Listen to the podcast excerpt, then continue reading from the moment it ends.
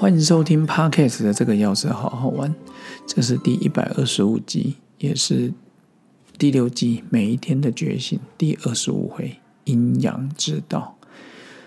爱的奇迹课程 All Return to Love，它的作者玛丽安威廉斯他讲过，臣服不代表软弱或示弱，臣服是强大的不抵抗力量，借由人类意识里的开放与接纳。灵性得以注入我们的生命，为生命提供了意义与方向。以前听到臣服都说就是示软示弱，其实不是。所谓的臣服，在我现在的体悟就是把小我放掉。我觉得我很棒，那都是小我在喂养。好，有一点有一股声音说我最棒，不要去听别人的。当我们能面对一股力量，尤其是宗教的信仰力量，我臣服了。在他面前，我五体投地，这个绝对不是示弱，而是把你的小我放下。小我放下，大我才有机会出来。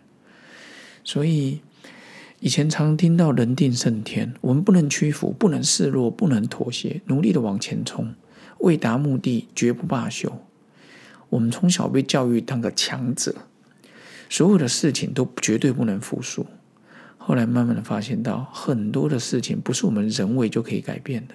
各位，打个疫苗发生的意外，现在的医学已经是人类有史以来最好的境界，能改变什么吗？没办法。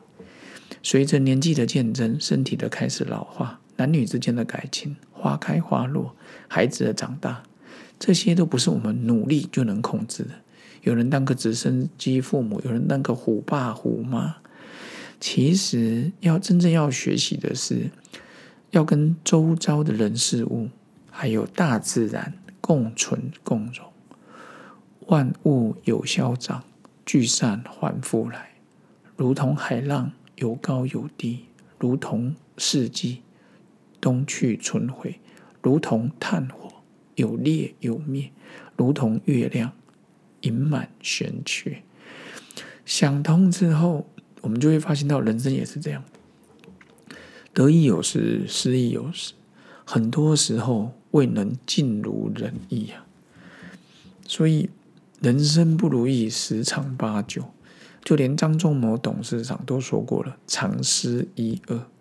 一个鼎鼎大名的企业家，从美国回来台湾，然后从。呃，这么多的工作岗位上，大家都觉得他是 number one 的哦，每天还是一样不应酬，好像七点以后一定要回家，然后桥牌高手，然后自己的领域里面再研发展下去，有可能得到诺贝尔奖。所以，所以大家认为的成功人士，在生活中他也是面临了许多挑战跟打击啊。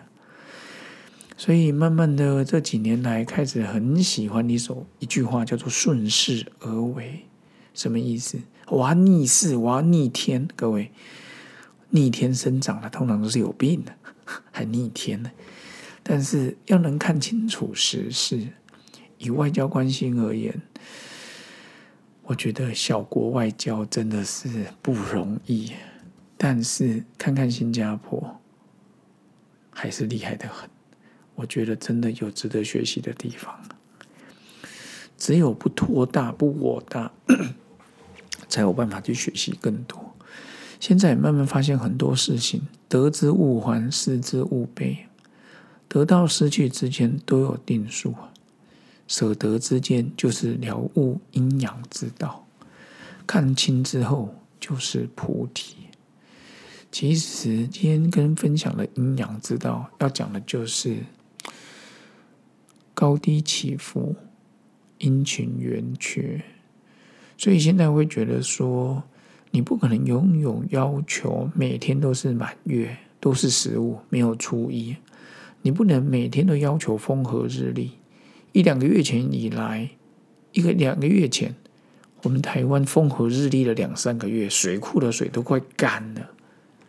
所以这时候，你就会觉得说，哇，那到底怎么样呢？其实就是去欣赏春夏秋冬。春天的花，夏天的暑，秋天的凉，冬天的寒，有些人会想到负面，哎呦，春天我有花粉，我会过敏啊；夏天热死了，吹空调啊；秋天的很秋老虎，中午热的要命啊；我的冬天很冷。但是现在尝试学习，春天的时候春暖花开，就去阳明山，然后台中的溪头，或是南部的一些很多地方就可以去看。那夏天呢？既然是夏天。吃个冰也开心，去山上避暑也开心，玩个水也开心。秋天的话，秋天的枫叶，澳万大、台湾很多地方，我们都可以去看看。啊，冬天的话，各位，冬天我就我以前最爱泡温泉，就去走一走温泉啊，麻辣锅，我都很喜欢。所以，所谓的阴阳之道，就是你知道有月有阴晴圆缺。所以呢，就好好去享受当下的时刻。那今天第一百二十五集，每一天的觉醒第二十五回阴阳之道，就跟各位分享到这边。也欢迎各位好朋友继续支持、订阅、分享，告诉你的好朋友，还有保持追踪哦。OK，咱们下次见，拜拜。